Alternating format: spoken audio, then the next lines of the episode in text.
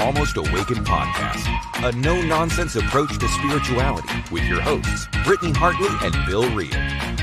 Here we dive deep into the wisdom traditions while acknowledging insightful breakthroughs in science, psychology, and human development. Our goal is to explore the good life and the very best of spirituality, no nonsense required. Check us out at almostawakened.org, where you can check out past episodes, make a donation, email us a question or comment, or find out more about the resources we shared. And now, today's podcast episode.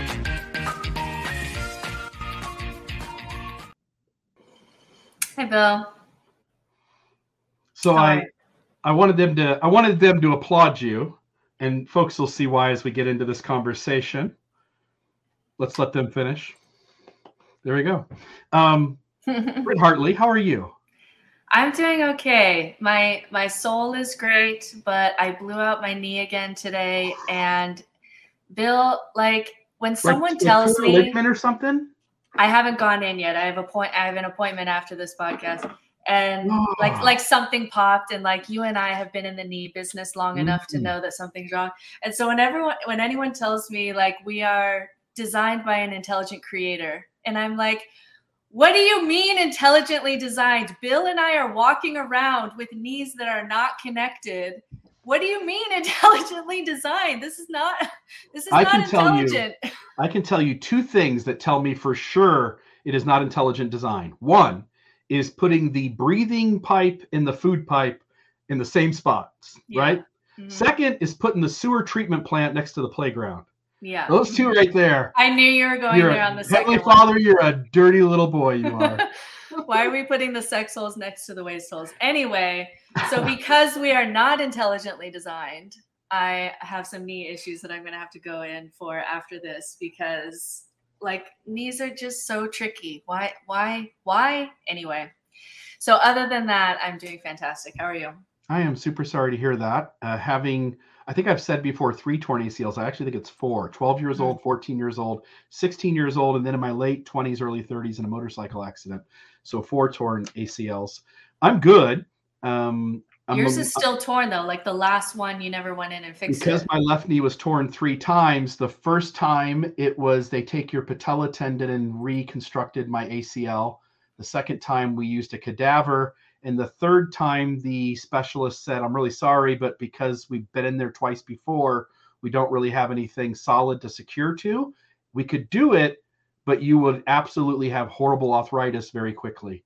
Mm. And so we think it's better that you just spend the rest of your life with a torn ACL. And other than my sports career is over, right? Yeah. I never had one to begin with. Other than that, your basketball career ended and your future in the NBA. Other than that, it doesn't bother me too much, other than I've got 75-year-old man knees that hurt all the time, but I get to walk and do the things I want to do. So I will say the only benefit to hurting my knee is that hurting my knee was the impetus to get me on TikTok, because I was so bored laying in bed recovering from knee surgery 6 months ago that I got on TikTok, and we'll talk about that later about how that's kind of worked out for me. So I love it. There is a silver lining. I was going to say today's episode, I am, to the audience, we'll find out here why in a little bit, but I am excited for you, and I'm saddened by the situation, but it's good for you and, bad for me. And, but we're going to have a good conversation here about some of the work that we've done, and you can share with folks the future of Brittany Hartley. Yeah, so I'll share that because 6 months ago I joined TikTok because I hurt my knee, and I'm just making these little short videos, and there is nothing that I've said on my TikToks that I have not said on this podcast. It's just classic Britster stuff that I do every day on the podcast. But because they're just little clips and how it goes, and how it goes viral and people comment or whatever, it's just been really, really working for me. And then this past week, I had the opportunity to, I turned in my application to become a content creator. And now I'm actually making some money doing content creation. And so kind of like what Nuance Ho did to John DeLynn, for me and my family, and just kind of the the situation with my kids, the ability to support my family's income and talk about the things that I love to talk about and do it a couple minutes at a time in my schedule, and have it kind of better support my family is just something that I couldn't turn down. And so I'm super sad. I had no intention of leaving the podcast because I love our conversation so much and I love Bill so much. So this is not in any way some kind of rift or anything like that. I'll always be Team Bill. But the opportunity to do my own content creation is just something that I feel like I'm ready to do. And really, it's because I got this 2 years on this podcast with Bill to practice my voice. I wouldn't have been able to do this 2 years ago, but we've been talking about this and I've been practicing my voice enough that I feel like I'm ready to kind of take a jump into my own kind of content creation. So I will be, we'll talk maybe more about the end about me leaving and where I'm going and where you're going with the podcast. But I thought it would be really fun as kind of our, I was going to say last episode, but we've been podcasting at least every year or two for like a decade. So, and I imagine in the new format that I'm going to do, and we'll share that at the end as well, but yeah. In the new format I'm going to do, certainly you're going to be, as long as you are in agreement, you're going to be one of the folks who. And I'd love to bring some people in from time to time and hop back on. But as far as me acting as co-host, this will be our last episode. So I thought it'd be really fun to just go down memory lane and go back to the podcast and topics that we've done. For you listening, this may be just like a fun review of the places that we've explored together. And it also might be an opportunity for you to hear like, oh, you guys did a podcast about that. I really want to listen. And I also thought it would just be really fun for us to go back and see kind of just what we've done over the past 2 years. And because I'm super proud of what we accomplished and the conversations we put together. And I want to see what stands out to, like, cause I have things that stand out in my brain, but I really want to see what stands out in Bill's brain too, as far as the conversations we've had. Sweet. And I will put up on the screen, maybe some of these, like the thumbnails and stuff, so that we can kind of see which ones we're talking about. That'd be kind of cool. Yeah. So we really got started with this Buddhism for Beginners, which I remember being real. It was really impactful for you, Bill. And I know that it was because you still bring it up years later about concepts that we discussed then. And so we did, 12 parts. I wasn't a co-host at this point. I was just a guest that you invited on. And so I only did maybe 3 or 4 of those. But what do you remember most about kind of going through that Jack Kornfield book and that Buddhism journey? Yeah, I think Buddhism being such an old religious tradition, it has some things figured out that some of the newer religions don't quite have yet. And very practical. Like I could care less about the religious beliefs of Buddhism. Buddhism teaches us that the world is just the way it is, that we need to learn to have acceptance of that we need to reduce suffering in the world, and that we need to learn to sit with our feelings. And at the time where I started to get into this, I was having conversations with Glenn Ostlund from Infants on Thrones. And let me see if I can put a little screen up here that'll make some sense. I was having a conversation with Glenn Ostlund. He was doing his, I'm trying to remember what the name of the podcast was, but it was like Conversations with God or something, but it had a picture of a bathtub on the image of his show. And so he was stepping outside the Mormon arena and he was having these really deep conversations about Michael Singer and his work.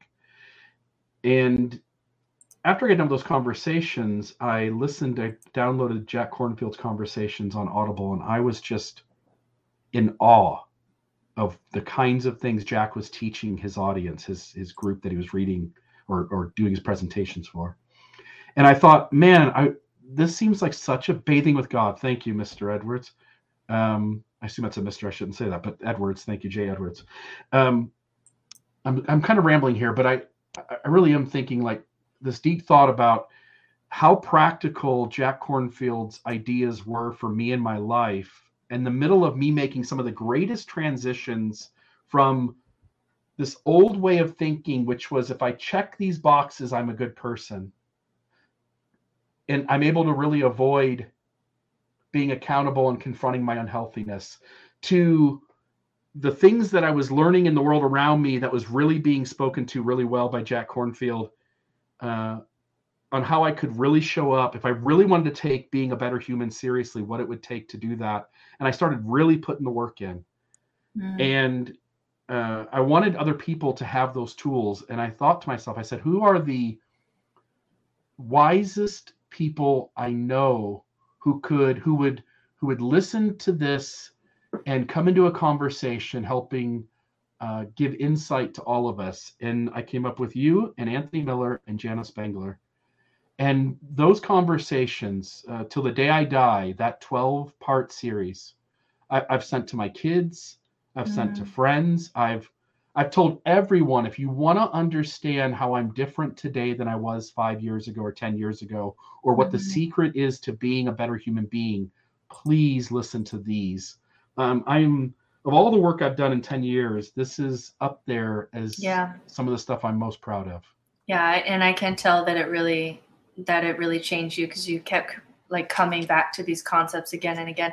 And I'm looking at the list, and it's like 10 perfections of the heart and the 4 elements and the 4 abodes. And if we actually had to like get out a pen and paper and list all these things, 5 hindrances of awakening, I don't know if we like could actually list it, because it wasn't like we were listing some kind of like, it's like a plan of salvation where there's like a list of the do's and don'ts. It's not the actual list that we remember at all. Mm-hmm. It's the conversations of the approach and the perspective and the deep inner work. And that changed us. Even though it was so impactful, it's like, we couldn't even go back and list all the things in order that we talked about. There's no way, but it still changed us, because it was never about the list. It was always about the approach. And it definitely changed both of us. And it's where I learned, I'm reminded of times where you or Jana, and Jana does this all the time, where I would say something, and what I said was true, but it really wasn't true for everyone. But in my head, it is, right? Like we all have our own perspective. And Jana would jump in and go, that's true. No. And Jana is the queen. If I ever were to buy, I should buy her a gift of some kind of like trophy that says yes and, because she is the queen of yes and. She does it better than anyone I know. And so she would go like, yes, and this other side of the coin is also true. And I think we need so many reminders that this is not a black and white world, and it's so nuanced. And those conversations were just 4 really grounded perspectives, I think, all in the same room, safe to disagree, safe to share your experience. And I felt like they were magical almost. Yeah. The difference for me was, at the time, I didn't have this nice like podcast set that I do now. Do you remember where I was doing it? This is 2022. So my 2 babies are one, like I am in it as far as child rearing. And I would go out to the car and on my phone join these conversations. And it was a little bit tricky for me. Like, it was a little bit hard to pull off on my end, but it was like water to my soul so much that I was like, take the kids. I'm going into my car with my phone. It's super awkward. There was one episode where it was cold, and I was trying to like keep the car running quietly, because I needed the soul food so much that I like found a way to be a part of the conversation and keep coming back, even though I was like completely sleep deprived and dying from, having young children. So that was a harder time in my life, but it was such good conversation that I just went in my cold car just to be a part of it. Yeah. And when we got done with these 12 parts, it was sort of around that time that I have kind of this epiphany that I need a co-host. I've got too much on my plate, and I'm sort of sensing that I'm getting exhausted. And I reached out to you to ask you if you would come on and be the co-host. Actually, what first happened is I wanted to bring female voices into this arena of podcasting. You threw your name in the hat. You created an episode.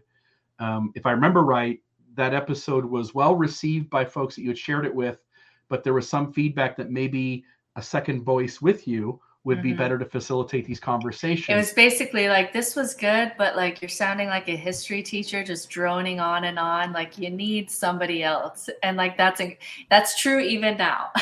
That's still true about me. And at the same time, I was also offering you the chance to be the co-host on the show. And so after you had tried that episode, got that feedback, you reached back out to me, and we moved forward with the two of us being the co-host of Almost Awakened. We rebranded the show. You went out and got a new intro made, which we just played today.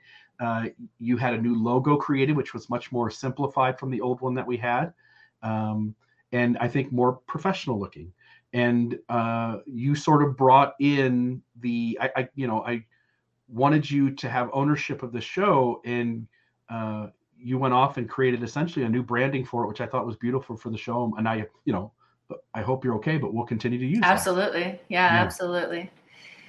All right. So then we started podcasting, and I think we had on Jared Anderson here, but I think we had him on again later. Do you remember him talking about, I think the thing that stood out with him is this idea that he created his own gods, and then he started to have, of values that he has, like temperance and things like that. And he created even images of these gods that spoke to him, and then started to have like real, like quote unquote real, kind of conversations, prayers, insights with this kind of pantheon of gods that he had created. And so it was a different spin on like being able to use tools from religion. He essentially just created his own gods in religion, and started to have, because subconsciously this is kind of playing in his brain, started to have real-ish experiences, even though he knows that it's not capital T true. And I thought that was very, it takes maybe a creative type to do that, but that's kind of what stood out to me with him. One of the things we're kind of being shown over and over again, and that we focus on this show, is that everything is myth. And I was just in a conversation with a friend this morning at a coffee shop, and we were talking about how when we deconstructed religion, we thought ritual was just the stupidest shit in the world and get rid of all of it, right? And then we both were like, but then you have to have it, because my friend, one of the things he does is he makes his entire family homemade pizza every Friday night. And so he's like, man, I just was at that moment where I just didn't want ritual, and ritual is just this other thing that religion uses, and I don't need it. And I said, yes, that's the guy who makes homemade pizza every Friday. He goes, you're right, like we all need ritual, don't we? And I said, yeah, we do. And that's like, I feel like that's when you come back, like when you're deconstructing, I do think that, man, maybe it's healthy, maybe it's inevitable to just be like F ritual and myth for a while, because you got, y'all effed with me. But then later on, you kind of can, once you kind of heal a little bit from that, you can come back and start to play in myth in ways that you couldn't when you were first deconstructing.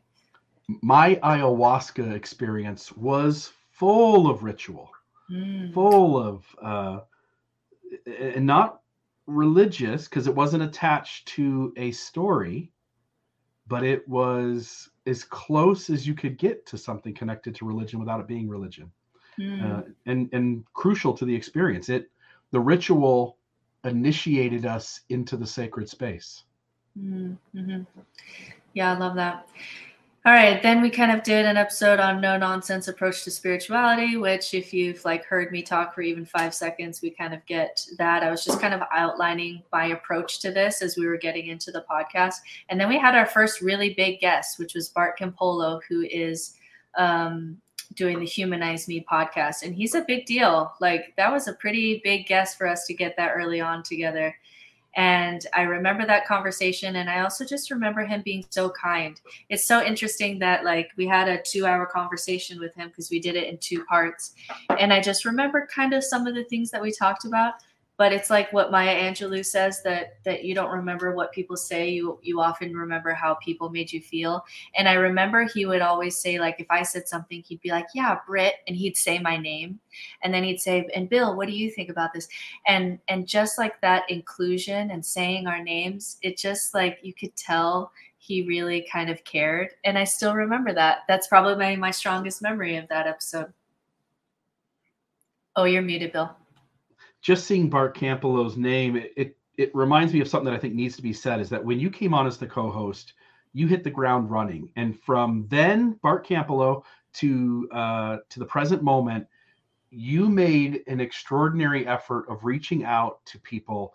And it's what allowed us from time to time to have really well-known, respected guests that were having deep influence out in the world. And I just want to say, you know, that ability to just go like, I'm just going to email people. I'm going to ask them. The worst they can say is no. Mm-hmm. And for you to have put all the time and effort you did, I just told somebody today that you really were responsible. I think maybe around 80% of the content that we did in terms of securing the guest, coming up with the subject matter, writing out the questions. And I wasn't spending the time that you were. I know you said, Bill, you take care of the technology, I'll take care of the rest. Uh-huh. But you really did do the hard work on this podcast. And I just appreciate you. Yeah. And I wouldn't be in this world at all if I didn't have someone on the tech side, because I was just in a place with kids, like the thought of trying to figure that out, I could never do. But also, like, you had your own moments where I had to sit back and like, oh my God, like Bill's like a Buddha, like he said something just so interesting or profound. So I do think you sometimes undervalue yourself. But yeah, as far as bringing in guests, there were times, I don't think this is a lie. You could tell me if it's a lie, but I would say like, hey, this Mormon Discussions platform on YouTube is kind of like a top producing YouTube presence. And that's true. Like you have some, I don't remember what your kind of top YouTube, whatever presence is, but it's like a powerful presence on YouTube. And so I kind of used the platform as like a, hey, like people are listening. I just maybe didn't say that it wasn't just the Almost Awakened podcast. It was like the platform that was getting like the big YouTube viewership. Mm-hmm. So I was almost using like you and RFM's kind of popularity on YouTube to help maybe get me in with some guests where you have to show like, hey, this is actually a functioning kind of platform. Yeah. In all honesty, the YouTube videos that we do, for instance, this one we do here, it'll get somewhere in the range of, on the really low end, 400 views to maybe 1,400 views. And the podcast audio that we put on the third-party podcast apps gets more, which I sort of surprises me, but people are still doing that sort of technology of just listening to MP3 files. But listening to just the audio, we would get 4,000 to 8,000, 4,000 to 9,000, somewhere in there, and just kind of as a standard. And what always worried me when we had guests on doing a live show is that very few people tune into the live version. So right now we have 42 people, and that's actually high for us. Normally we'll have 13 or 17 or 19. And I was always sort of a little embarrassed that what they were seeing was like 19 people are participating in this show. Mm-hmm. And in reality, it was thousands and thousands of people who by the end of a month had listened or watched it. But like you, I often put the channel's total views as what I'm telling the guest. Mm-hmm. And some episodes that we do, I don't remember which one, but some of our Almost Awakened episodes are at like 18,000 or so views on YouTube. And so we definitely didn't. Yeah, I don't know. It's like we're all kind of have to play the game a little bit, you know, in order to try to claim time from these people. And so I'm not going to lead with, hey, come on this podcast. There's 10 live people watching. Like I'm not going to lead with Brene that. Brene Brown's not signing up for that. No. Or Bart Campolo. Or anybody. Or me. I don't know. No, just kidding. So sometimes I would kind of just use the platform to try to get some attention to this particular podcast. And I don't feel bad about that at all. I really enjoyed the consent episode. Because consent was something that I never put any thought into as a kid growing up in the public school system. And in the space of deconstructed high demand religion, you very quickly learn that high demand religions capitalize on sabotaging your consent. Mm-hmm. It's the reason that religion doesn't want to teach you consent is because Christianity is still not teaching consent, specifically not, because then you'll have to examine some things. Yeah. So I enjoyed that one a ton. Yeah. But the one that sticks out to my mind in the early going, and I know this is one you'd want to mention, is the hero's journey. 100%. Yeah, 100%. Like really, really interesting to go through. It just feels so ancient. Like, how do we have this is where it almost gets like mushroomy or psychedelic or just really profound. Where like, how do we have this internal sense of what a story is? You know what I mean? How do we have the story narratives that return again and again, these Star Wars kind of epic stories, and they follow this similar pattern? And when we get to the end and it ends how we want it to end, we just feel such relief and we feel just such joy. And there's something just really profound about that. And we both learned a lot by digging into that. And I think we both would have benefited more from hearing about the hero's journey and where we were in that journey kind of when we were deconstructing. Like I would have benefited from learning that earlier on, just so I could see like, hey, descending into the depths and feeling like you're dying, that's actually a really essential part of your story. And like, hold on, because all heroes are going to have to do that. And there's gifts on the other side of that. I just didn't notice that. I just felt like I was dying. You know what I mean? One of the things that I had spent a little bit of time in was Joseph Campbell's, I think it's called The Power of Myth, right? The big book. Mm-hmm. And it taught me, you know, some of these concepts that we, you know, went over in this episode. I know you brought up Joseph Campbell sort of to initiate us into the conversation.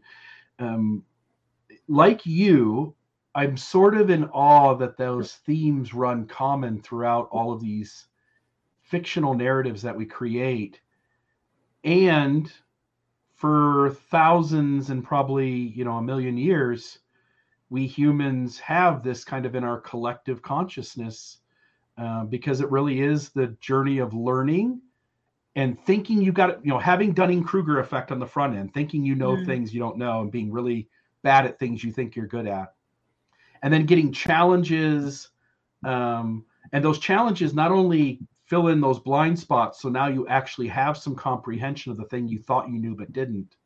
But it also, they improve your character because on the front end, you haven't had the chance to prove your integrity yet, or if you have had the chance, you failed. And life has a way, if you want it, life has a way of picking you up and giving you a chance to really become someone that stands for something. And the hero's journey, for me, that's what the hero does. The hero starts off thinking they're great. They get knocked down, and then they get up and they really do the work to be good at something and to show up in a healthy way. And then to bring it back to the community in some way, because that's always kind of the end of that journey is like some kind of return. But do you think, looking back, I'm going to say yes for me. Do you think that we had a little bit of maybe internalized misogyny coming up in the sense that I didn't even ask if there was a heroine's journey or how it may be different? We just kind of said, this is the hero's journey. And even though I mentioned, I think there was one or two kind of, because I would use examples like Lord of the Rings and Star Wars. And I think we used, what's the Katniss, the Hunger Games story. And so there was like a female hero, but she's like a very, like she shoots arrows. She kind of is like putting on more of like a masculine story. She's saving the world, right? And so I almost kind of, even in the female characters I was using, didn't really recognize that maybe there was a heroine's journey and that would be different. I didn't learn that until 2 years later after this episode. So I feel like, you know, looking back, maybe there was some kind of internalized kind of patriarchy or misogyny that I didn't even think to ask. Yeah. And somebody's saying you covered the heroine's journey in the Barbie episode, and you're right. Yeah. What we're saying is that when we did the hero's journey, we were clueless to it. And by the way, in the heroine's journey, with what we tied to the Barbie movie, you even shared, like, didn't Joseph Campbell sort of denigrate the lady who's like, there's a heroine's journey too? He basically said that women are already there. They just need to recognize like they've already made it. And so it was kind of like this priesthood pedestal thing that we do. Right? Yeah. Some pedestalizing. And there is some sense that like women can do this inner work in a way that's, you know, when you look at, for example, a 5-year-old girl and a 5-year-old boy, like the 5-year-old girl, we can say, oh, she's more socially advanced. She's more socially aware. Her language is better. Like there is some development there for sure. But to say that like we don't go on a journey, we're just there, just kind of discounted kind of the struggle of what it is to kind of go through the heroine's journey. And that it was so interesting to hear. Like, it just shocked me. I remember where I was. I was downstairs in my gym when we were listening to that podcast that I sent you, where she says the heroine's journey begins where the hero's journey ends. And it just stopped me in my tracks. And so we did eventually go do the heroine's journey. And I thought that that was one of my favorite episodes too. But I, at the time when we did the hero's journey episode, had no idea about it. Didn't even come up.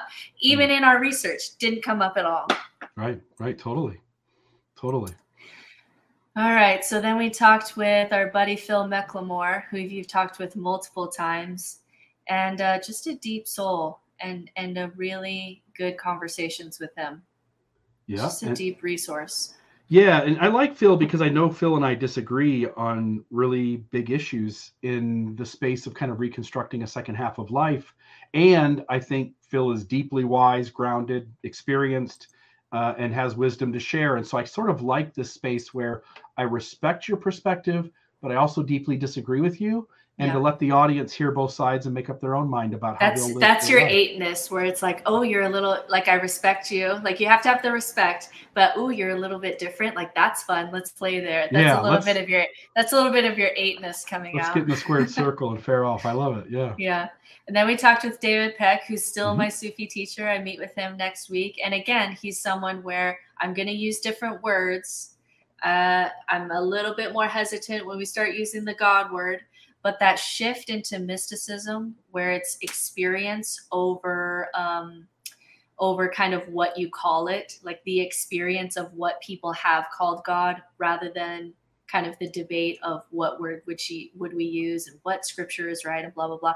Just that mystic shift, hugely, hugely impactful in my life. And he's still someone that I see from time to time to just talk with and check in with, because he just has made that shift into mysticism, where it doesn't matter what you call it. What matters is that you're experiencing it. And I still hold those lessons today.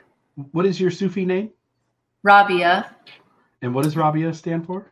She was a real person. She's kind of a desert mother, and she kind of lived in the desert and kind of did her own spiritual thing. And she didn't care about, like, you know, what she wore or the expectations of women in society. And men kept coming to her saying, like, marry me, I have this palace, blah, blah, blah. And she would just be like, no, thank you. And so she was just kind of this feminist powerhouse who really followed her own spiritual path and really resisted kind of the demands of patriarchy on her. And this is, like, really early on, like 1,000 years ago. And so that was the name that he chose for me. So in this sense, and this is really common in wisdom traditions, that you get a new name, which is common in a lot of religions. A lot of religions. True and false, yeah. But instead of, like, showing up at a temple, which is where we come from, where you're just given the name of the day by some computer, you know, says this is the name of the day. This is actually a teacher who spent some time thinking about you and thought of a name or a hero or a story that, knowing you, is going to help you on your journey. And they give you that name.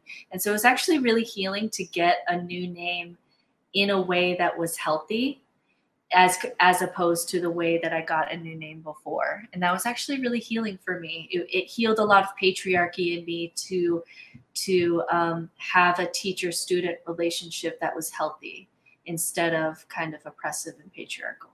You said the new name you got was Rabia, which is really cool. My new name in the other tradition was Heber, which is, you know, not as cool, but yeah, not as cool. And everybody else who went to the temple that day has that name too. Everyone.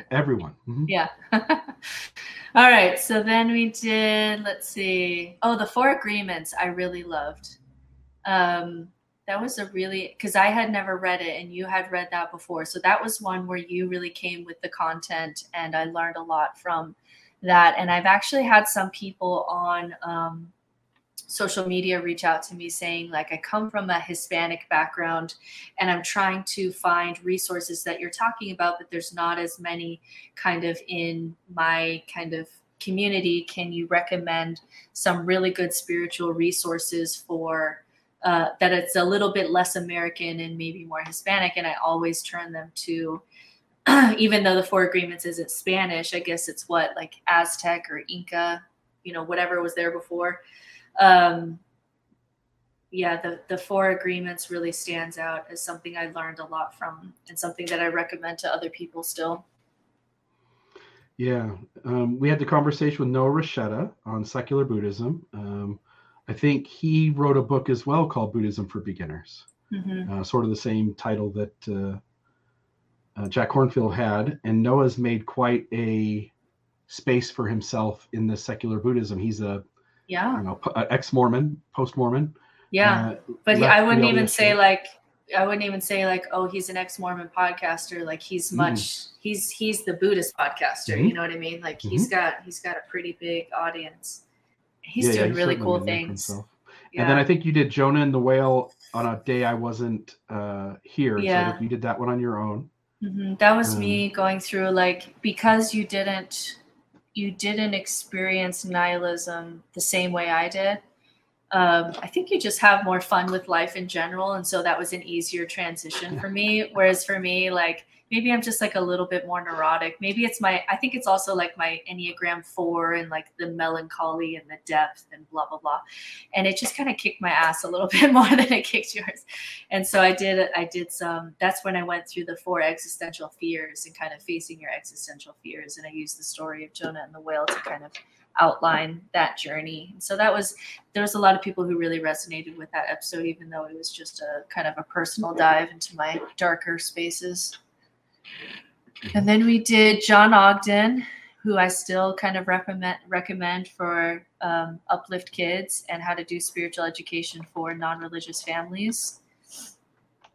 And then do you still get into Enneagram stuff, or do you feel like that was a good tool and now you don't really use it as a tool anymore of self-discovery?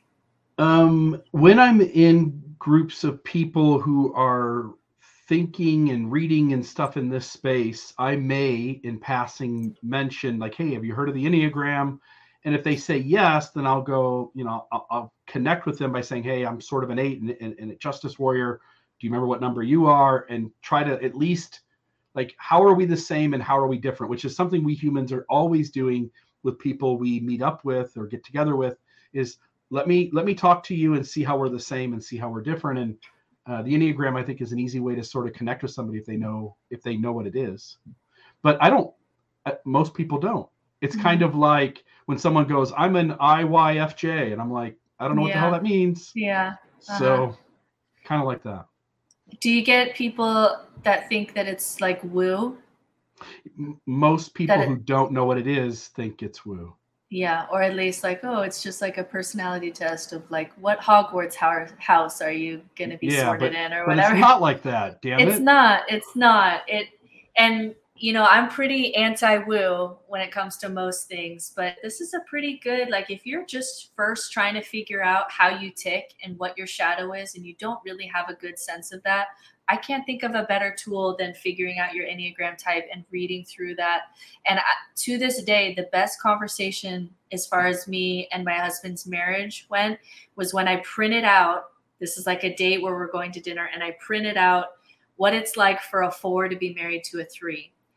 And it kind of like listed, like, here's some things that might cause you some issues. And it was like someone deeply knew our marriage. It was like our marriage was just, how did they know that this was our marriage? And it actually led to one of our best kind of connection discussions in my marriage, where we could really figure out, oh, this is how you're different, and this is why it's showing up in our marriage. And I didn't realize that this is how you tick, or this is, you know. Anyway, so I still think it's a good tool. I still stand by it, even though it seems kind of woo, or it seems like just a personality test. I think it's a great tool for self-discovery. Yeah. And then I think this was another one maybe I did on my own, but psychedelics as conscious altering tools. And I'm just a big fan of drugs. Midnight Mormons will probably cut that little clip out and use it as a one-liner, but that's what they do. So I'm a big fan that there are lots of things that get us to awakenness, get us to step outside of our own perspective and see ourselves differently so that we can begin to address things that we never could have if we didn't alter our consciousness. And you can get there through meditation, mm-hmm. but most people aren't going to meditate because it takes a while to get there. Mm-hmm. Not just a long time in a session, but lots and lots of sessions of meditation before you really start to experience the results. Whereas I could take 5 grams of magic mushrooms, and in 45 minutes, whether I like it or not, I'm going to have an altered consciousness. Mm-hmm. And it seems to be kind of a shortcut to. Do you think that it's also the shortcut to, like, you know, there's a million ways that we need to fix the world, right? We need, you know, capitalism is a problem, and climate change is a problem, and our isolation is a problem. There's a lot of problems. Do you feel like, because it's such a shortcut, that the fastest way to change the world is if everybody did mushrooms? Like, if everybody did mushrooms, a week later, would the world be more drastically different than if we did anything else? It would definitely be different. But I'm going to change the question, which is something. Okay. I would say, if you said, what drug give the entire world? Okay. All right. Do that one. I would give them MDMA or Molly. Oh, over psilocybin or ayahuasca. No ifs, ands, or buts. Really? Yeah. One experience with MDMA, and people would understand what it would be like to be their best version of themselves. Mm. See, I still lean a little bit more towards psilocybin. Yeah, your sound got a little quiet, Bill. But I still lean a little bit more towards psilocybin, just because you can release so much pain and grief and trauma, and you can still get that connection, that I just feel like people can move forward. I don't know, because there's just like a lot of releasing that you can do with psilocybin, of just like generational trauma and pain and addiction that mushrooms can really help with. Mm. All of those drugs can do great things, but MDMA to me is just night and day a bigger game changer than all the rest of them. Mm, interesting. All right. What else stands out here? Separating spirituality from woo. This is one of my favorite episodes that we did, because we went through just a list of like tarot cards, horoscope, water witching, just anything that we could think of in that world.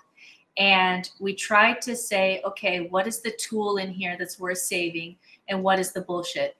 And I still think that I think that in 100 years, we're going to be wrong at least about one of these things, because like it used to be that science said that, or it used to be that we didn't know that we hold trauma in our bodies and that the body keeps score. And now it's fairly certain that we have science that says that the body can really hold on to memories and hold on to trauma.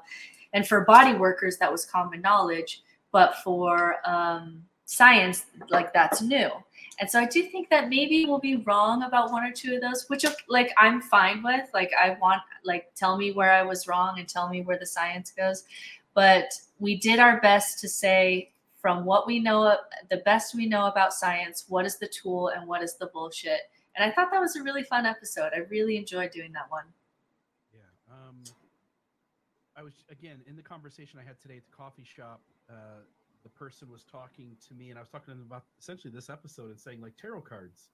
I think tarot cards, there's no magic there, but there is the ability to have a subject or a question posed to you that you were not ever going to consider that day.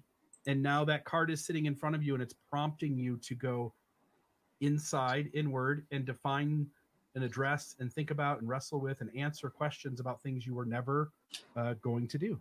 Yeah. And I think it's a great way to, like, have that conversation with your subconscious. So like if I were to say, name a celebrity, your subconscious is going to pick an answer and put it in your conscious brain and give you something. But we can do the same thing with, like, inner work. Like, hey, what's something in you that you need to let go of so that you can move forward? Your subconscious is going to work on that problem and throw something at you, and you can actually learn from that without it being magic at all. And then that's when Flo, my daughter, fell from the window, and I took some time away. And I remember that episode because I remember saying, this is really hard. I don't know if she's going to live or die. I don't know if she's going to be brain dead. But I went back to the work that we did with the Buddhist work that we did, where I had done so much work in kind of that Buddhist concept of you're always going to have the first arrow of suffering, but you can actually mitigate kind of that second arrow of suffering, which is like, why did this happen to me? And the universe hates me, and maybe God, blah, blah, blah. All that secondary suffering you can actually mitigate. And so I did a lot of, because I had done so much work in accepting suffering, even accepting death, even though it was really hard, I felt like I was awake and I wasn't suffering as much as I would have 10 years ago when I would have been like, why did this happen to me? And this isn't fair. And maybe God's punishing me and all of those kinds of swirling thoughts. I didn't have that. I was just present in the moment, even though the moment sucked. And that was a big shift for me, where I could see the benefits of some of the spiritual work that I was doing in the past. And to conclude that story, Flo is doing great. And so anyway, I remember, when that happened, of course, you yeah. know the story, but your daughter falling out of a second story window, suffering a head injury, you and your husband having to get her into a car and drive her to the hospital.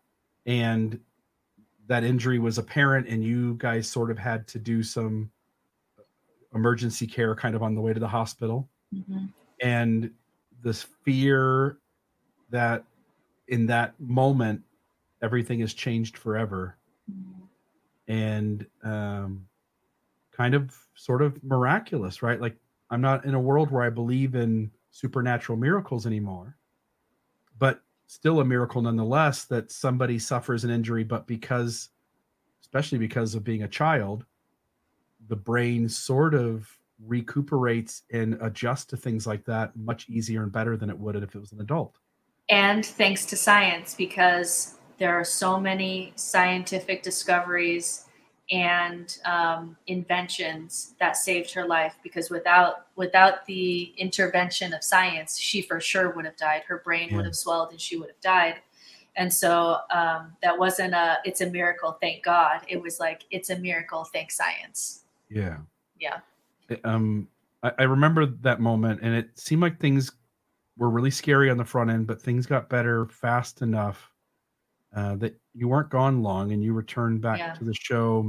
I don't know what it was, maybe a month or two later. Yeah. And it was so she was in the hospital for 6 weeks. So I think 2 months later I came back, and this was the first, so I cleared my schedule, cleared everything that I was doing. And returning to the podcast was the first thing that I did when I'm like, okay, I'm ready to add something to my plate. Like, things are okay.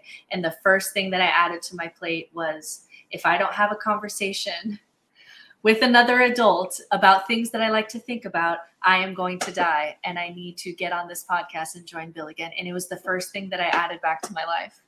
Yeah. And I'm grateful, but not only am I grateful, the audience was grateful, because they were having to put up with me running solo.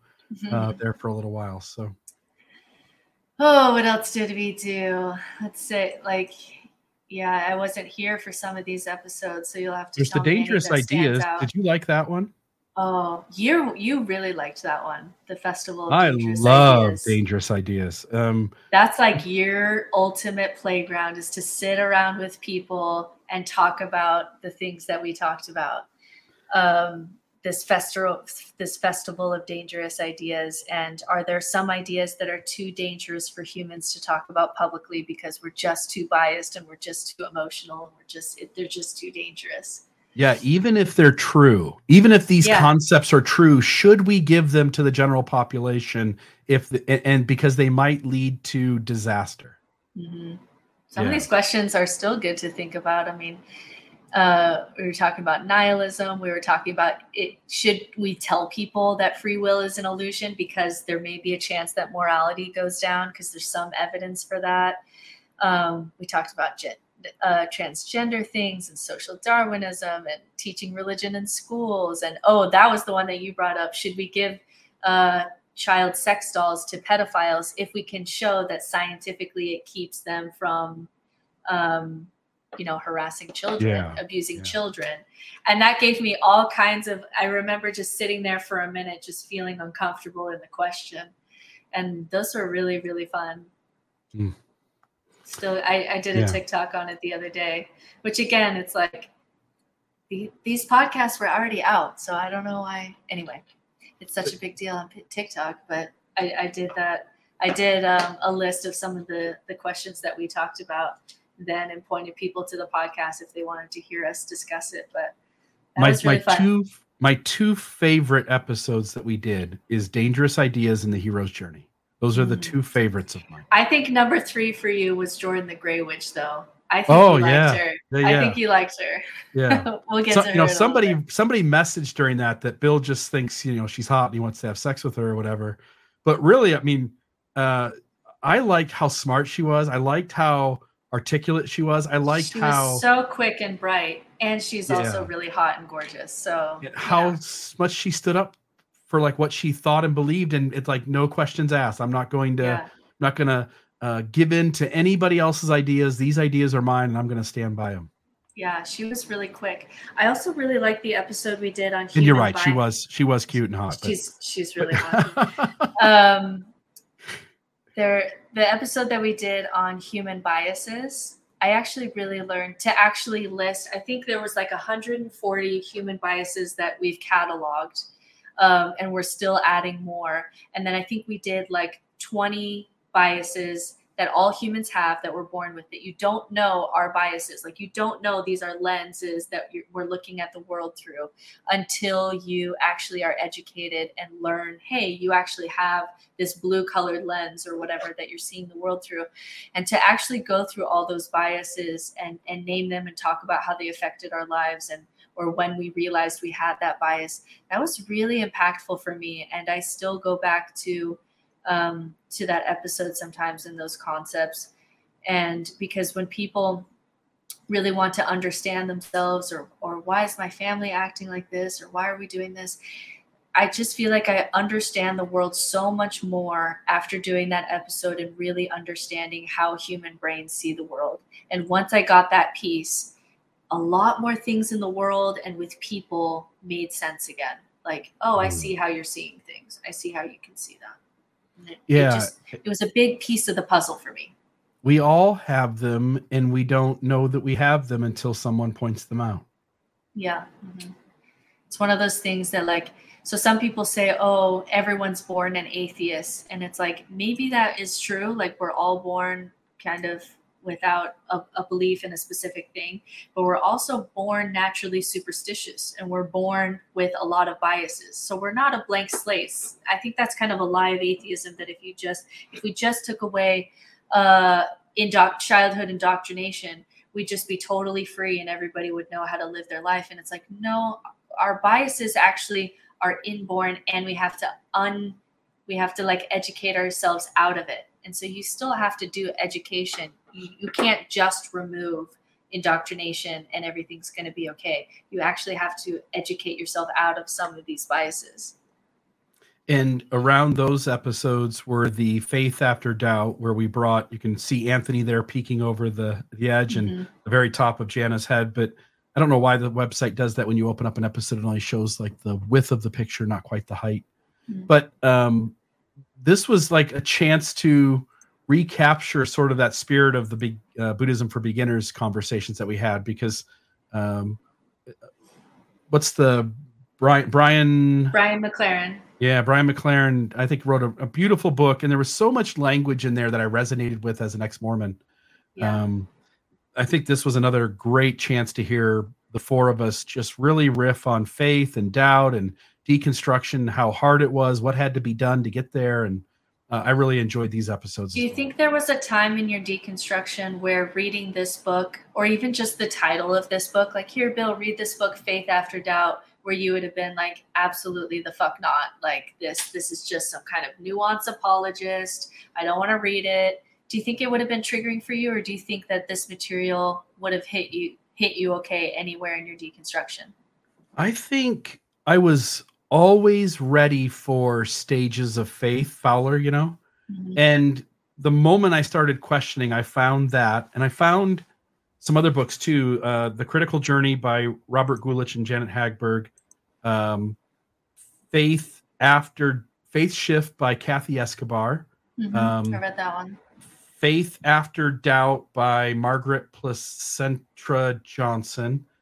And I think to say those, because I don't think this stuff ever would have bothered me. Even when I was a Orthodox believer, I think these things would have sent me on the shift sooner, and I would have been accepting of them because I sort of gravitated towards Stages of Faith pretty quick.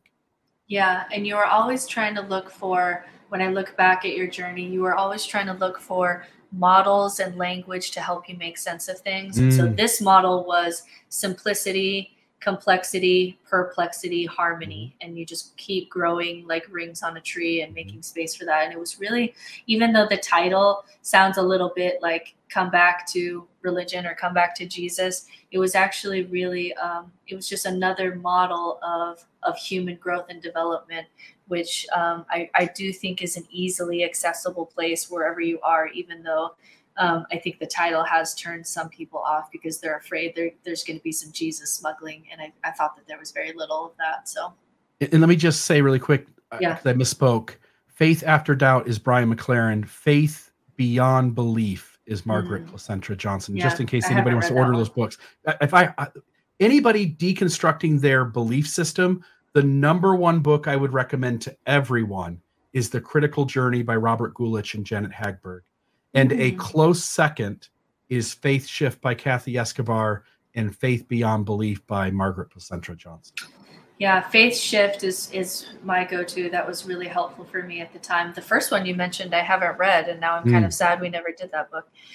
And then we did Spiritual Atheism with Nick Jankel, and that was really big for me because that book, Spiritual Atheism, was really impactful for me in my journey. So to be able to talk to the author when that book was really helpful for me because I was in this space where spirituality was still super interesting to me, and I still thought that there were some things there that were worth saving, but I had totally lost my belief in God, and I didn't know how to reconcile that. I didn't know what the term was for that.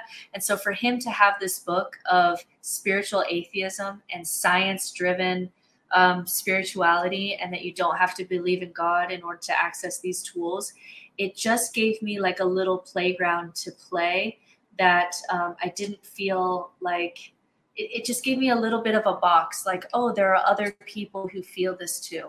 Or, oh, there are other people who are trying to make sense of this space where there's something to spirituality, but I just can't get myself to believe in God.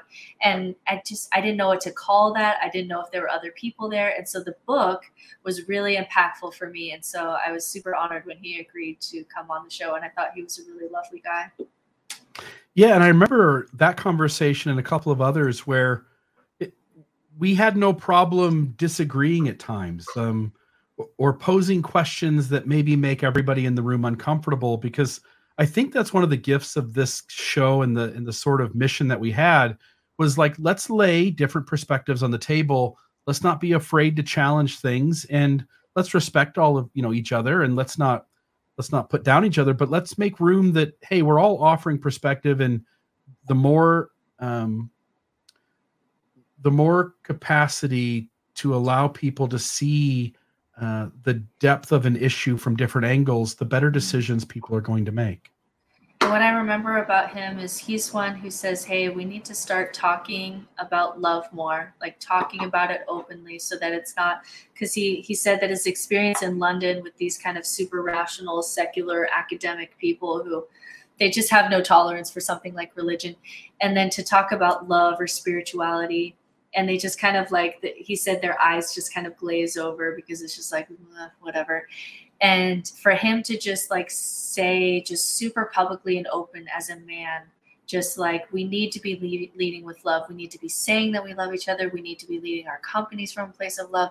And he would just say, like, I love you. And it almost in a way that's like, oh, that feels really uncomfortable. And he was just really leading with love and trying to give some secular language to love so that because sometimes the secular atheist world can get so academic and so rational that we just kind of shy away from just being like, hey, I love you. You're really amazing. And he was really trying to bring that back. And I remember that. Yeah. And the only thing I would add is when you get to this place where you realize that, again, Eckhart Tolle, we are the universe expressing ourselves as a human for a little while, you realize that everybody is you. And so when you treat others with love, you're really loving yourself too. Mm-hmm, mm-hmm.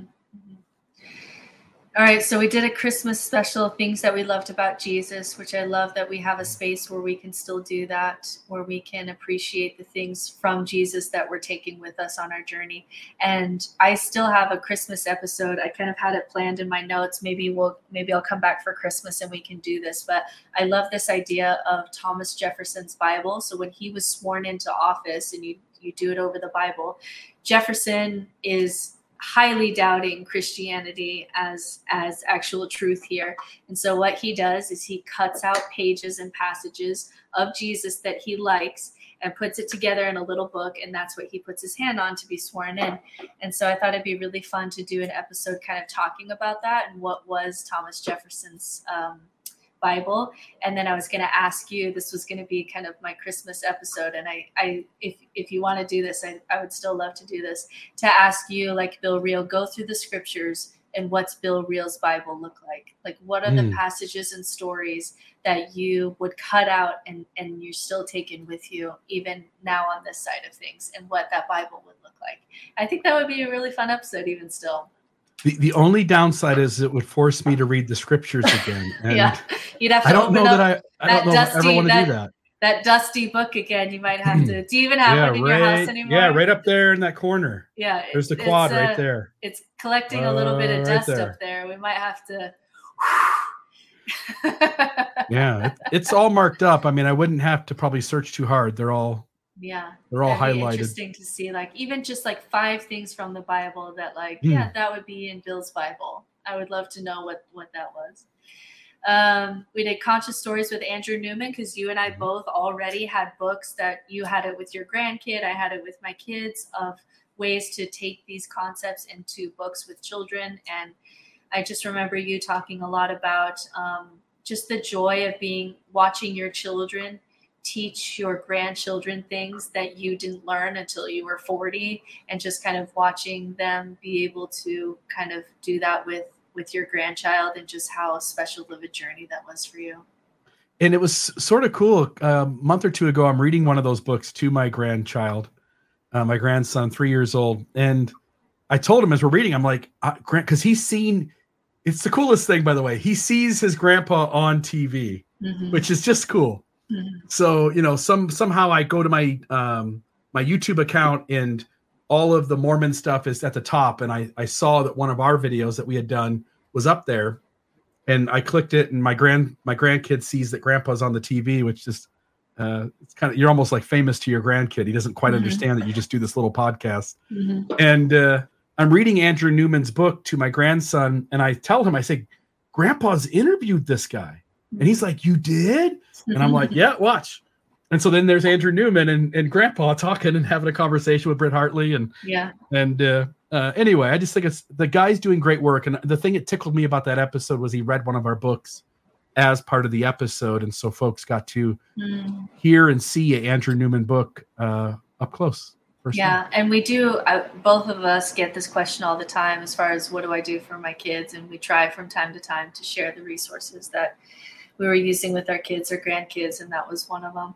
And then we had it was kind of a weird episode, that episode on free will, where you and I were kind of on the same page.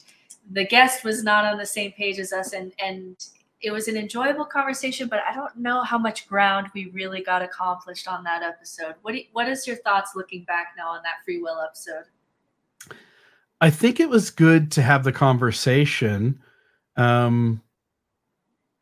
I'm not smart enough on free will to rebut in a solid way what the other person was saying. And as he was talking, I just couldn't buy into the way he was saying it. That makes sense. But yeah, his perspective is definitely intelligent and informed. I think in any time you get into this conversation about free will, you're sort of off in the darkness, and neither side can really absolutely show that their side is right. I think what got hard is like you almost have to define terms before you get into the conversation, because I remember being kind of turned off when he said, Sam Harris thinks that we're not a self, but I just booked a hotel room and I just got on this podcast. How do I not have a self? And it's like, okay, you're not even understanding the basis of like what it means to be a self and like how you can break down the kind of illusion of the self. And so there was just a couple times like that where our understanding of self and maybe his understanding or definition is different. And that happens every time with the concept of free will. Like you have to define what is freedom and what is choice and what are you defining as free will that we have or don't have, and what is self and what is ego. And it, you're right. It just gets into the weeds. And I wasn't like his analogies and his way of explaining things just really didn't land for me well, but it was an interesting conversation to have as far as laying out, like, what do these conversations look like and kind of why they're so difficult to think about. Yep. All right. Then we did an episode of Magic Mushrooms with me. Oh, and I think one of my friends who, lives in Oregon, and we talked about that a little bit. And then we did an isms episode where we went through kind of all the different isms, just like panpsychism and Taoism, and we just went through a bunch of isms. And that episode, we got some feedback saying that was super helpful, because one of the things people ask themselves when they're deconstructing is like, what do I believe now? I don't even know what the options are. And so that was a good episode to lay out, like, here are all the different isms of kind of lenses of how they see the world and which one kind of resonates with you. And people found that extraordinarily helpful. Like, oh, I didn't know that I was kind of more of a Taoist, or I didn't know that I was an agnostic and not an atheist, or I didn't. And just by giving just a real generous kind of outline to each ism, people found that episode really helpful. Yeah, there's so many different forms of belief, certain places that you can grab and take the ground of, take the perspective of, and it's all, I always come back to this whole thing. It's all myth. It's all made up. None of it's real. And yet there is sort of a freedom to be whatever kind of person and believe whatever it is you want to believe. And I think the episode for me was helpful to recognize, like, anytime you come into a conversation with another human being, they are also coming from their own isms that yeah, are part of that dialogue. I remember you saying in that episode that once we went through the whole list, you said that I can see a little piece of the truth in each one. Like, yeah. I can see when you have that lens, there's a little piece of reality that they're seeing that I think does make sense, but it's not the whole pie. Like, it's not everything. And that's kind of where you get later on in human development, where you can, like, put on glasses, look around, take them off, put on another ism, glasses, look around, take them off, and kind of appreciate each one without getting kind of culty into, like, this is the ism that will rule the world kind of stuff. And maybe when you get to the end, just take about 85% of those glasses and just throw them in the trash. Yeah. Well, that was interesting. Next. All right. Then we did the kind of just talking about Stutz, and Janice Bangler came back on that one and gave us some of her thoughts on that. And then we had the Beyond God and Religion, and that's where we had started to have the debate. And I was actually going to have him come on another time, and maybe you still would at some point, because he self-identifies as an anti-theist. And so it was interesting. You and I have had conversations on whether we're an anti-theist and whether or not that's always the right play to make to be an anti-theist. And so I wanted to we went on TikTok live one time and had that debate over TikTok. And it's interesting to get into okay, you're an atheist, but should we be anti-theists, and what that conversation looks like. Yeah. And you start to get into these complicated conversations where, is there value in God? Is there value in putting God completely away with intention, right? Is there value in saying, I don't believe there's a God? Is there value in, I don't think there's a God, but maybe there is, more of that agnostic point of view? And each of these views are limiting. Each of these views have blind spots, but some of them can either leave less room for the actual mystery that's there, and some of them create false mystery that actually deceives us. And right, and I think for both of us, there. Tell me if I'm wrong, but I think where both of us land is that for anti-theism, I think the strength is, it says, hey, if reality really is this kind of narcissistic tyrant sending people to hell, then I want to go to hell and I want to fight this because this is evil and this is a dictator. And I think that's actually a really moral option, as opposed to Christians who just say, like, bye, enjoy burning in hell. Like, that's not very Christ-like, right? So I do enjoy that, and I do think you would be that guy, like the eight. Yeah, the eight on the Enneagram wants to go there and take Satan and God on, yeah, and F you and all of that. But I think the problem is it doesn't leave a lot of room for nuance as far as, like, what are people calling God? Are they just using that word for a subjective experience? Because you and I have both had subjective experiences where, like, I understand why people call this God. It feels pretty expansive and pretty loving and pretty amazing. And there's not a lot of room for that in anti-theism. Or sometimes if you go at someone with anti-theism, they're just going to come back with fundamentalism instead of trying to make some common ground and some nuance, which is actually healthier for religion. So maybe anti-theism isn't the way to go. So I think you and I kind of understand the anti-theism, but that there's times where that may not be kind of the tool that you want to lead with. Mm. That's what I would say. Mm. Yeah. I don't know that I have much to add here, other than, if there is a God, I think he or she owes us a really long conversation that allows a lot of questions. Yeah, because there's a lot of things about this that doesn't seem at all fair in the least, and in some ways seems so deeply unfair that it doesn't make much sense. Yeah, I agree. So then we did some Gen Z stuff, which I thought was a really good episode. We actually went through all the Pew data on, like, what is Gen Z doing and what does their spirituality look like, and people leaving religion and why they're leaving religion and why they aren't joining religion.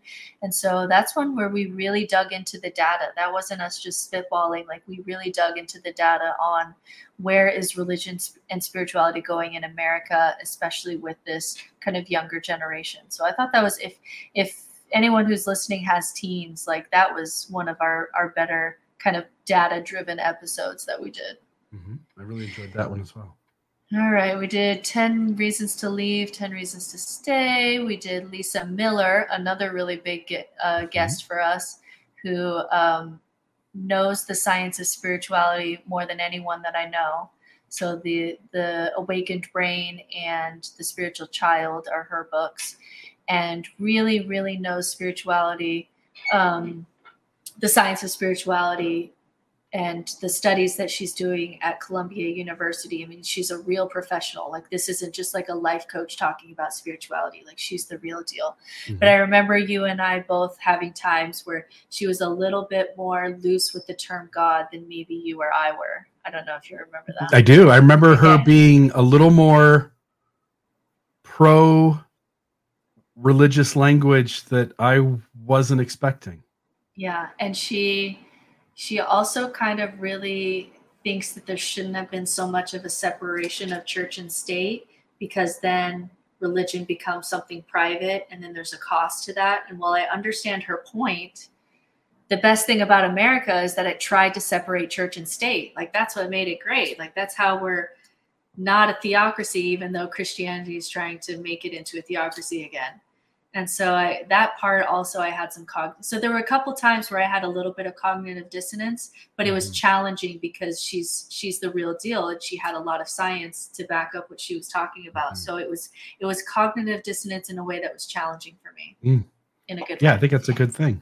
Yeah. And then we had the atheist witch, Jordan the Grey Witch, and that was just she was so just sharp. And so that was just such a fun conversation. And and she's gorgeous, obviously. And then we did Maslow's unpublished work on self-transcendence, which is another thing that I learned about later on in the podcast, because we had talked about Maslow's hierarchy of needs. I had no idea that he had talked about self-transcendence as something above self-actualization. So that was another one where we were kind of learning in real time things that we didn't know. And then we had that lady who was sexually abused in the Zen Buddhist community. And we really had to, I think there's sometimes when we're raised in kind of Abrahamic religion patriarchy that we can sometimes put Buddhism on a pedestal, or we can put these Eastern religions on a pedestal. And then when she's telling her story, it's like, oh, no, like these sexual issues and these power dynamic issues are rampant even in the Buddhist community. Like it's everywhere. You can't fully escape it unless you're really doing the deep work and having conversations and setting boundaries and blah, blah, blah. And so her story about the abuse in the Buddhist community was really eye-opening. If there is a safe space for abusers to abuse, no matter what religion or group or system, there will be people there to abuse. Yeah. And then we did our list of like top 10 changes that would lead to a better world. And I remember that being challenging for us because we came very quickly. We realized like how complex the world is and how hard and how amazing it is that there's even like a functioning society at all, even though like there's a ton of problems. The fact that there's something is almost incredible. And so we went through some of our ideas on what we would do if we were president of the universe and could fix things. And I really enjoyed your list. And I thought there was some overlap, but there was also some differences. And so that was really interesting. Yeah. As you're pointing out, when you think on the front end, you can solve these problems sort of easily, and you can't. Yeah. They're hard. Complicated. We did transhumanism, nihilism, 7 different kinds of atheism, which I thought though was really fun because you were for sure an atheist mystic in that list. Mm-hmm. And then we did 7 new religions, the nature of reality, internal family systems, which again was Jana. And then we're going into kind of this past summer where you did some episodes with Jana. So over the summer with Jana, what's the episode that kind of stands out to you? So one that got a lot of feedback from folks was the how to stop people pleasing. And I had numerous friends of mine, and it's sort of weird. Like I don't anticipate my friends listening to my podcast. They're just my friends. I hang out with them and we do other things. And when this episode got done, I had 2 or 3 of my friends message me and say how much they really loved this episode and how meaningful it was. And they were sharing it with lots of people. So the people pleasing one I thought was a fantastic one. The internal family systems. I did one with Corey Reese, who I've had on the show before. And then Jana had an IFS therapist come on with the 4 of us. And we had a great conversation. An introduction to integral theory. So Jana talked about spiral dynamics and Ken Wilber. I thought she did a beautiful job of doing that one. Mm-hmm. I'm trying to think offhand. Some of these I sort of kind of forget, but controversial conversations I picked.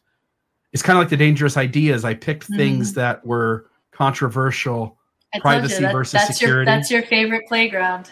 Yeah, because it's nuanced. Like sometimes privacy is important and sometimes security is important. And where do we draw the line? And all of us are going to draw the line differently. Mm-hmm. So I thought that was a great conversation as well. But again, Jana filled in sort of for the summer. And I thought there was just she, like you, was preparing most of the episodes for our show. And I thought did a fantastic job. Yeah, she's such a wealth of knowledge. And then I came back from the summer and we did Barbie and the heroine's journey. And I loved that episode. I loved like learning that there is a heroine's journey and going through that and seeing my own story and kind of reconciling with the feminine and kind of more divine feminine stuff. And then the end of the hero's journey is you take your gifts back to the community, but the end of the heroine's journey is that you're balanced in your masculine and feminine, and you can choose kind of what kind of parts of you you want to lead with, or what tools inside you want to lead with. And it's just almost this kind of yin-yang balance that you're in the flow of things. And it was just really, really beautiful stuff. And I really enjoyed that episode. I enjoyed it. I love it. And then yeah, The Naked Pastor was kind of our more recent big episode where we got to meet one of our personal heroes for both of us. And we got to do some of his cartoons and hear more of his story. And he, you could tell by his cartoons that he was a very smart guy, and that he deeply thought about things, but then talking to him. And I didn't even know that he had written 10 books. He was just such a depth of beauty and wisdom and knowledge than even I kind of anticipated. So he was a great surprise. Yeah, he came across to me as really grounded, that we could have been believers, we could have been ardent atheists, we could have been confrontational, and he would have just showed up the same. Mm-hmm. And then we're here. And so I guess I'll talk about kind of what I'm doing, and then you can kind of talk about the future of the podcast. And so for me, I'm going to go, something that I recognized in my own journey is that I've never kind of stood on my own. I was always either podcasting with someone else or doing projects kind of in my graduate studies under teachers. And I've always kind of had like a nest, essentially, where I'm kind of learning and I'm growing and I'm doing projects.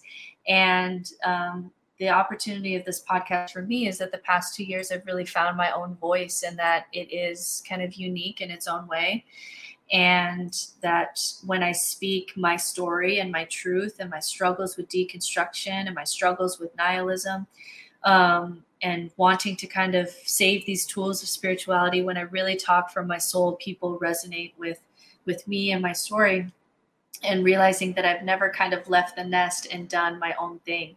And so I just had this opportunity to move into content creation, which is just more friendly, family-wise, because you can just do these little kind of content clips, rather than kind of the work that we did to put together some of these more data-driven podcasts that take more time. And it has the ability to kind of help my family budget even more also and reach more people. And so I made the decision to go into kind of full-time content creation, but I never would have gotten here. And this is the piece that I wanted to say publicly, and I might get emotional, but Bill, I just want to say that not only were you vulnerable in your deconstruction journey over the past 10 years. But what I appreciate so much is that once you started to unpack patriarchy, which not all men who are deconstructing religion do, sometimes they just leave because of the historicity and never unpack patriarchy. But you began to recognize that I'm a man. There's a lot of male podcasters that have platforms, and I know that there's women who have voices that deserve to be heard. What can I do to try to use my platform to help give them voice? And I was one of those women.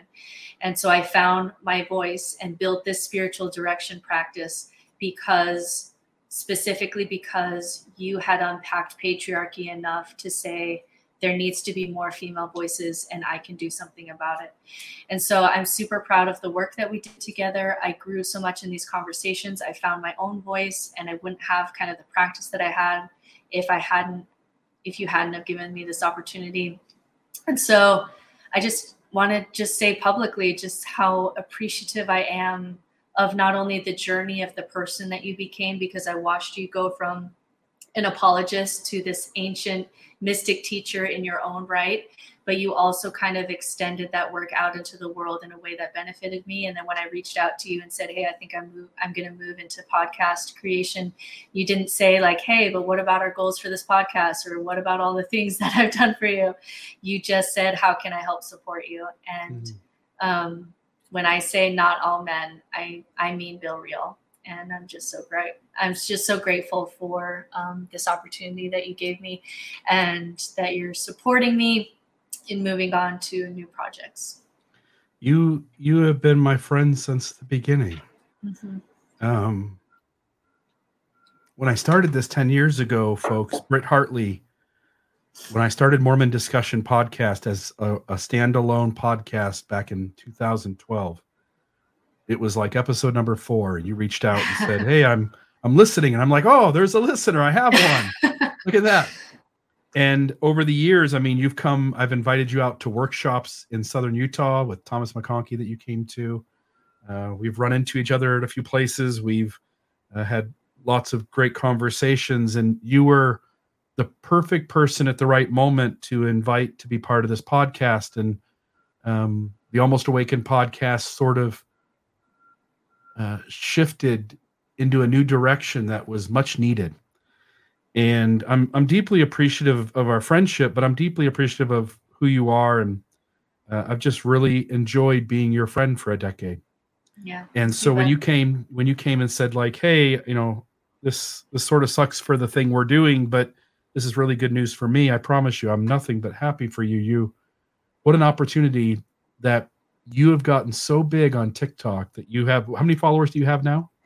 It's like 150,000, but I've only been on it a couple months, so yeah. I know that could grow. Yeah, and so at some point I expect to see 300,000 and 500,000, and which means that what you're saying is meaningful. And when you came forward and said, like, hey, you know, this is getting so big that TikTok is giving me a chance to make an income here, absolutely, like, let's figure out how we help Britt Hartley succeed in that space. And I will be forever grateful for the time that you've spent with this podcast. And I'm sure we'll have you on numerous times in the future, but it's been so big. And folks, it's probably a good point to explain sort of how we're shifting. This podcast takes time, and I don't want to shortchange any of you. And so folks, what I've decided would be really a cool thing to do is now that, and you were kind of explaining this before the show started, Britt, but this was sort of my thinking, is that we've spent several years now going into a plethora of topics that help the person deconstructing to start rebuilding something new and helpful to themselves, reconnecting who they are in terms of an identity, feeling safe to make new choices about how they'll live out their life. And so the thing that I did in the last month or so is I created like 80 questions that I think really get to the depth of a person and their experience. I'm going to throw this up on the screen for a moment. You know, what role do psychedelic experiences play in your personal journey? Can you share a pivotal moment or experience in your life that significantly influenced your current perspective on spirituality or personal development? How do you view the relationship between vulnerability and personal growth? Just tons of really deep questions. And in the last month, I've been reaching out to, I don't know, at this point, 20 or 30 people, but by the time I'm done, I hope to have 100 of these. I want to invite onto the podcast folks that I trust to be really grounded, really wise. They've got really cool life experiences, and give them this entire list and ask them to pick 10 questions that they would like to address in an interview. And I've already recorded one of those, and that should come out next, this coming Tuesday, I believe. But I've got another one lined up for tomorrow morning to record. I've got 2 lined up for next Wednesday. And so now over the next several months, what you're going to see every Tuesday at 1:00 is a person sitting down with me and having an interview about the parts of their life that they'd like to share with you where, as Richard Rohr says, the second half of life, where that's opened them up to seeing the world differently. So for instance, tomorrow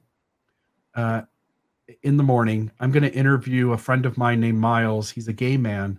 He was Mormon, and he married a woman doing the Mormon thing and tried so hard to make that work. And just one of the most genuine, loving, compassionate human beings that I've ever met in my life. I love this man. And he's going to open up and share with us what his life journey has been like and the wrestles that he's had along the way and how he's come out of that being a really happy, healthy, content human being. And I'm really excited for folks to be able to sit down with you know, 50 of these conversations, 100 of these conversations. And the first one that's already been recorded, I thought just went better than I thought it would. So I really expect these questions to drive really entertaining, insightful, helpful, deep conversations that I think will benefit all of us to hear. And so I think this will be a ton of fun. And at some point, Britt Hartley, my hope is to have you back on and have you pick 10 of these questions. Yeah. And we can have a conversation. I'll definitely come back often. And what I love about this kind of shift for the podcast is, you know, this podcast was running for a year before I came on, and then we did kind of 2 years together. And I really felt in these 2 years, we brought a lot of content on what spirituality looks like and what rebuilding looks like outside of religion. And then I feel like we've gone over kind of the big topics and the big questions that people have and that we had as we're putting our lives back together. And so now that we've kind of done that work of outlining what this looks like, it's now moving into the space of, okay, what does this look like embodied in a human person? Like, what does this look like embodied in someone's life? And it's almost like, you know, we spent a couple of years going over like the rules of the game, or what we're doing, or, you know, just information and kind of more data-driven stuff. And now we're moving into, okay, let's see how people play this game. Let's see how people actually do this. So instead of just having Andrew Newman on or John Ogden on to talk about the science of spirituality for children, where you're actually asking real people, what does spirituality look like, you know, in your family? Like, what do you do in your family environment? And it'll give you ideas about how you could do that in your own family. And so I just really think this is a natural direction for the podcast that, you know, we've spent a couple of years kind of outlining what this space looks like. And now we're moving into, what does this look like in real people, in real people's lives, instead of maybe more in the abstract way, just kind of talking about it. And so I think it's just going to be a really great kind of next move for, something helpful for people on this half of life. Of you can go back to kind of all of those podcasts that we've done, but if you want to see what that looks like in a real person, to give you ideas on practicality wise, you know, how people do this on this side of life. You're just going to have people from all walks of life doing these interviews, showing what that looks like. And I just think it's such a beautiful shift for the podcast. Yeah, and you're going to see all the things that we covered, that Britt and I have covered over the last couple of years. You're going to see these themes come up in these conversations. I'm already aware of 3 or 4 of these intersections where, you know, one of the people that I asked if they would do the interview, and they said yes.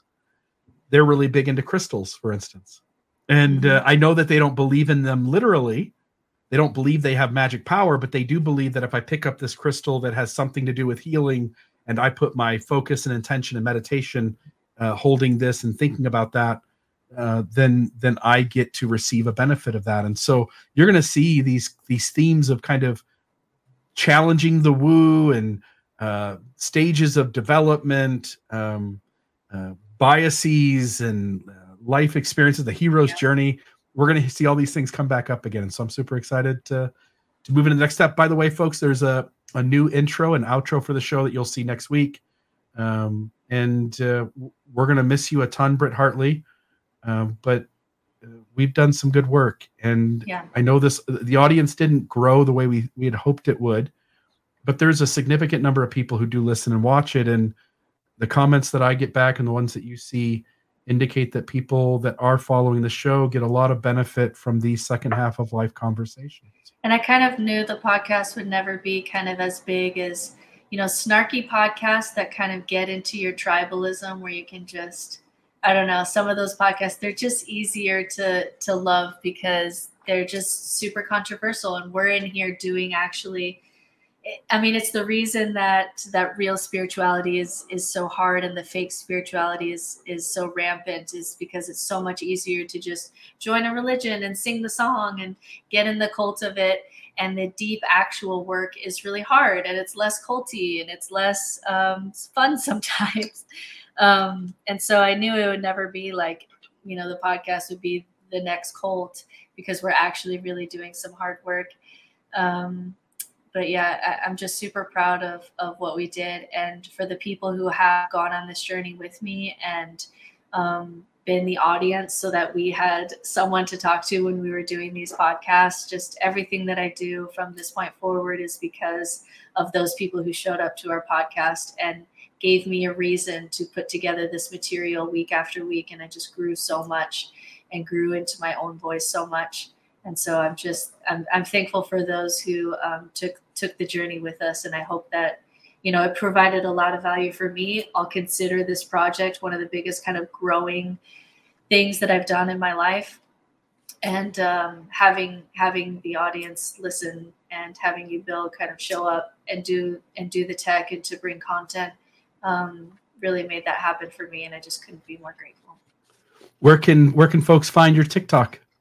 Yeah, so my tagline for everything is going to be no nonsense spirituality, and I'm going to start putting up more courses on my website. I'm going to start doing live courses where we're going through deconstruction, where we're going through nihilism, where we're going through some of these things, and we can do it kind of as a cohort with other people.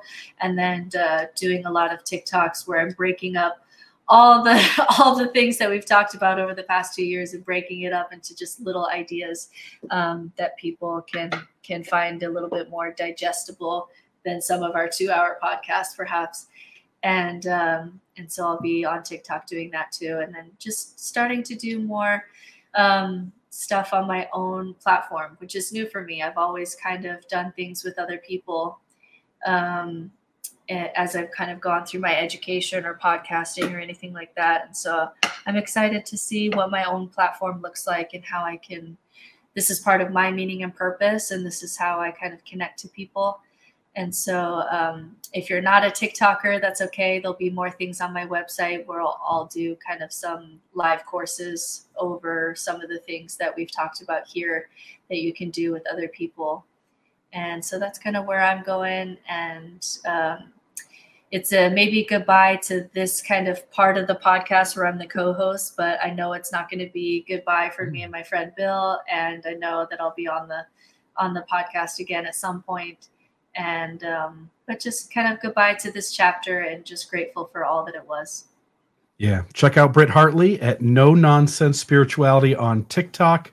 Britt, I wish you all the best. And I know you well enough to know that you're going to kill it. So good luck, my friend. Thanks, friend, and thanks for everybody watching and supporting the podcast over the years. And keep supporting the podcast because I think it's going to go to some really beautiful places from here on out too.